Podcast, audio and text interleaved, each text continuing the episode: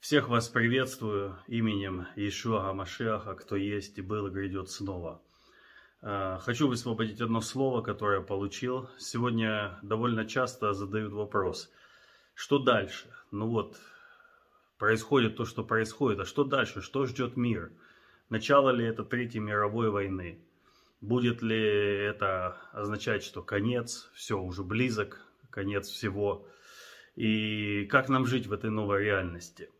А, безусловно, я не настолько сильный пророк, чтобы все вам выдать э, и сказать, вот будет так и так.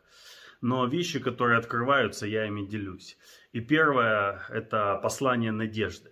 Я, молясь об этом, я спрашивал, Господь, э, сегодня масса людей, верующих людей в недоумении, что дальше будет, как жить дальше, э, к чему готовиться но э, будет ли этот кризис, а кризис, ну понятно, что он будет, э, насколько он будет сильным, насколько тяжелые времена нас ждут. И когда я молился, я получил один, одно слово в эту ситуацию, которое хочу высвободить. И оно мне дало, оно придало мне огромной надежды. Я верю, что послужит и вам. А, Бог показал мне, что э, что бы ни происходило сейчас в грядущем, во что бы мы ни вошли, в какие бы перемены, в какие бы кризисы, катаклизмы, войны, а, потрясения, мы к этому были подготовлены нашим Богом. Все эти годы, э, кто верующий давно, и прежде всего обращаюсь к людям, кто верующий, естественно, не один год, э, все это время Господь нас готовил. Может быть, нам кажется, да нет, мы э, к этому нельзя быть готовым. Поймите, Бог все знает. Бог знал все, через что нам придется с вами пройти. Он а, еще до того, как сотворил небо и землю, видел этот год, видел эти военные действия, видел все эти потрясения, все, что будет происходить сейчас и после этого. И все это время Он нас готовил. Может быть, вы э, не ощущали так вот, ну вот сейчас вот Бог меня к этому готовит. Но все это время Бог готовил нас к этим потрясениям. И чтобы нас не ожидало впереди, мы это проживем и пройдем вместе с Его э, подкрепляющей силой нас. Поэтому ободритесь и утешьтесь. Через что бы вам ни пришлось проходить, Господь подготовил вас к этому, и вы пройдете это достойно Его и принесете Ему славу. И второй момент, которым сегодня также хочу поделиться, э, как, наверное, у многих у нас тоже есть друзья, близкие люди э, в Украине, и у нас э, были друзья, есть друзья в Мариуполе, это город, который, наверное, сейчас самое страшное место на карте Украины. И больше двух недель не было с ними связи, потому что Мариуполь оказался отрезанным вообще даже от всякой связи с внешним миром. И мы переживали за наших друзей, которые остались там. Две недели нет с ними никаких контактов. И, конечно же, мысли были разные. И были мысли, что, возможно, их нет просто уже в живых, иначе бы они вышли на связь.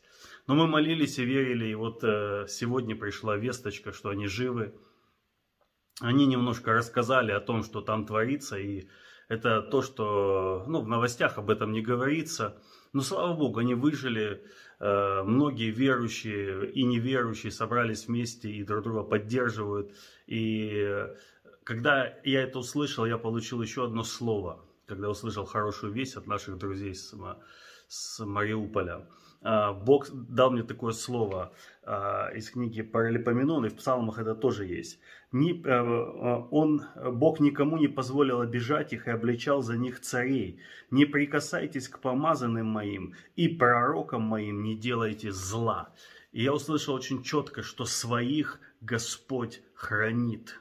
И Господь обличал царей за, свой, за своих детей. И сегодня я верю, что, э, как написано, не приблизится не приблизится к тебе. Будет рядом тысяча и десять тысяч одесную, но к тебе не приблизится. Я верой высвобождаю сегодня это слово на всех э, вас, братья и сестры, которые находитесь в зоне боевых действий что Господь за вас, и Он говорит о вас, э, чтобы вам не делали никакого зла и не прикасались к вам, потому что вы Господня, на вас печать познал Господь своих, святыня Господу. Поэтому ободритесь. Люди спрашивают, э, дайте какое-то слово, что делать людям, которые сегодня в подвалах под обстрелами. Но по-человечески это невозможно сделать. Но если Дух Святой касается вас сейчас, то просто примите это еще как одну э, ну, точку соприкосновения с Богом, что Господь не даст вас в обиду. Вокруг будут рваться снаряды, но к вам не приблизится. Апостол Павел, э, пример для нас – и он был, плыл на корабле, и корабль потерпел крушение. То есть, несмотря на то, что апостол был Божий человек, э, было позволено и допущено, что он попал в глубину морскую, то есть он пережил потрясение, но он остался жив, и более того, Бог сказал, что всех, кто на этом корабле, Бог дает ему. Поэтому, если рядом с вами люди мирские, неверующие, э, можете также им проповедовать и говорить, что не бойтесь, с вами дитя Божье, не приключится зла. Стоять в вере, стоять в уповании и стоять в надежде на Господа. На этом все. В любом случае, мы верим в Бога, которого имя Юдхей Вавхей Шалом, то есть Господь мой мир. И посреди всякой бури, обстрела, посреди войны, как написано, и тогда буду надеяться. Поэтому уповайте на Господа, и надеющиеся на Него никогда не останутся в стыде и посрамлении. Аминь.